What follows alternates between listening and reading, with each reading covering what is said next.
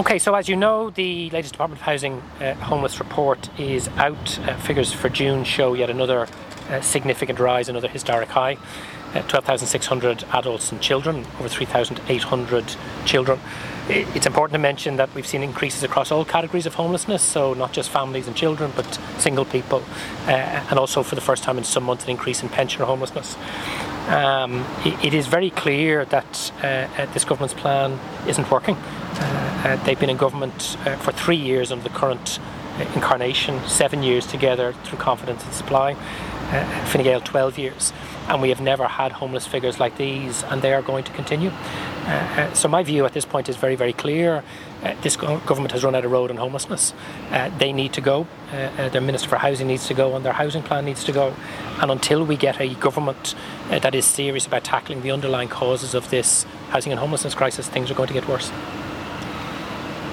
Do you think in particular around family homelessness? That seems that's I think it's a four-year high for that particularly long stays for a lot number of families who've been there for a year, two years in some cases as well.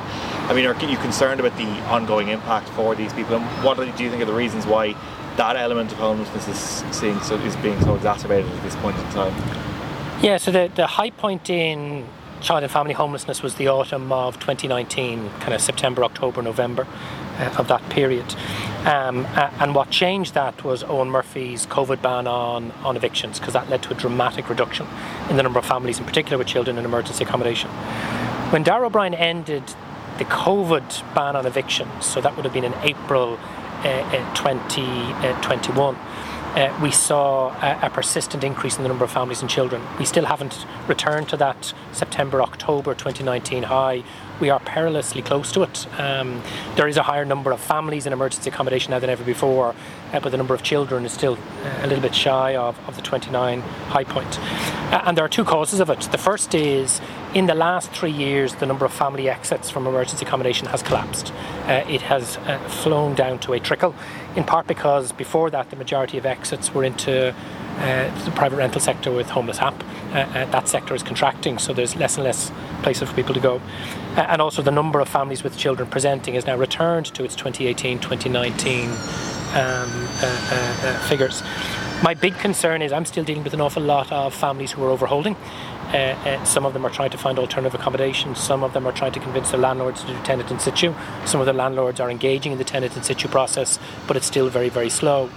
Um, and at some point, I think we are going to see a further increase in family presentations. Uh, and all the while, uh, Darragh O'Brien still hasn't released his social affordable housing uh, delivery uh, uh, figures for the quarter one or quarter two of this year. We know he's 30% behind uh, his capital spending projections, according to the Department of Finance as of July. Um, uh, that leads me to suspect that certainly in the first half of this year, once again, he's missing his social and affordable housing targets.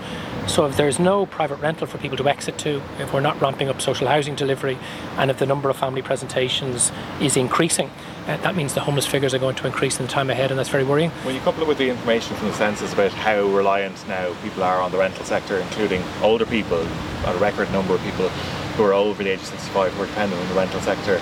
You couple it with these information, the increasing number of emergency accommodation. This seems like it's going to be a very long, long-term problem to try and unwind. I mean, how long is it going to take to try and put this right? Because it doesn't seem like there's, you know, this isn't something that's going to take a matter of months to fix, is it? Well, the first thing is is you need to remember that that is a consequence of deliberate government policy. So for for uh, three decades, but particularly over the last 12 years, government policy has been uh, to subsidise an ever increasing number of people living in the private rental sector through HAP, RAS, and rent supplement, uh, while at the same time not providing an adequate volume of social or affordable homes. Threshold and ALONE, only a couple of months ago, you remember, uh, published a report on the experience of, of older people in the private rental sector, over 55s in particular, over 65s. Uh, uh, and what they were saying is for the vast majority of those people, that sector uh, is too volatile, too insecure, and too expensive. Um, to answer your question, I, I think if you had a change of government, a government that was willing not only to increase investment to deliver those much needed 20,000 social affordable homes every year, but cut away the red tape that's holding back our local authorities and approved housing bodies, you could start to make progress uh, uh, uh, pretty speedily. I mean, for example, there's 181 people over the age of uh, uh, 65 in emergency accommodation. You could resolve that in a matter of months. Nobody in receipt of a pension should be homeless, full stop. And if government decided to do that, uh, and as, as I've said many times before, Uh, uh, put a call out for a framework agreement for high grade 3D uh, volumetric modular housing development, they could end pensioner homelessness in a matter of months. obviously, we have 16, 1700 families, so it would take longer, and we have almost 6,000 singles. Uh, uh, but if government wanted to dramatically reduce the number of people in emergency accommodation year on year, they could do it. How do we know? They did in Finland. Finland is no richer than we are. They're not any smarter than we are. Their government took a decision, implemented that decision, and that's why they have virtually eradicated long-term homelessness. While we're at record levels of homelessness, I mean, housing charities that I spoke to today will say that you know it takes time and um, the government is on the right track. They will acknowledge that. Um, so, do you not think that maybe calling for them to go is just going to destabilise this? You're going to start all over again. I don't know how anybody truly and honestly can say the government is on the right track. Uh, the government uh, expects that 30,000 new homes will be delivered this year. The same government is now accepting what we've said for years that we probably need about 50,000 new homes this year. Uh, these people have been in power uh, as I said, 12 years for Fine Gael, seven years for Fianna Fáil. How much more time do they need? And during all of that time, uh, uh, not only homelessness is increasing, rents are increasing. The census figures yesterday, very importantly, average rents, not new rents, average rents up 37%. Uh, uh, in the period of the last confidence supply government and this, house prices are continuing to rise. And we have a government that's missing their social affordable housing targets. So when I listened to Micheál Martin today saying that uh, they had turned a corner uh, and things were moving in the right direction, I don't know what planet he's living on. Because if you go and talk to the single people or the families with children in emergency accommodation or overholding with notices to quit or paying 2,000 euros a month for rent in Dublin or desperately trying to buy a home and not able to or waiting 10 to 14 years on a council list for an allocation, they don't think this government is doing things right. They don't think things are moving in the right direction. So I have to say, the longer Fianna Fáil and Fine Gael remain in power, the worse this housing crisis is going to get. Uh, uh, and I think what we need is a quick general election. Uh, obviously, we then have to wait to see uh, uh, the mandates that the public give. But we are firmly of the view it is not until you have a government led by Sinn Féin with a radically different housing policy are you going to see this mess created by Fianna Fáil and Fine Gael uh, turned around. How serious are you about this? We're in recess, and so do you actually are you going to put a motion forward in September, or what's going to happen? Uh, no, uh, first of all, you can't because there's already been a motion of confidence in, in the minister.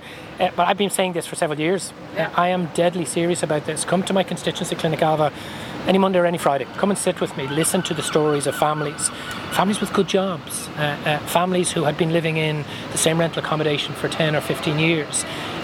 those people cannot wait in the hope that a coalition of parties who essentially for seven years uh, have been driving record levels of house prices, rents, and homelessness should be given more time. Uh, and I agree with them. So, how serious I am? Deadly serious. And if the government called an election tomorrow, we wouldn't be found wanting.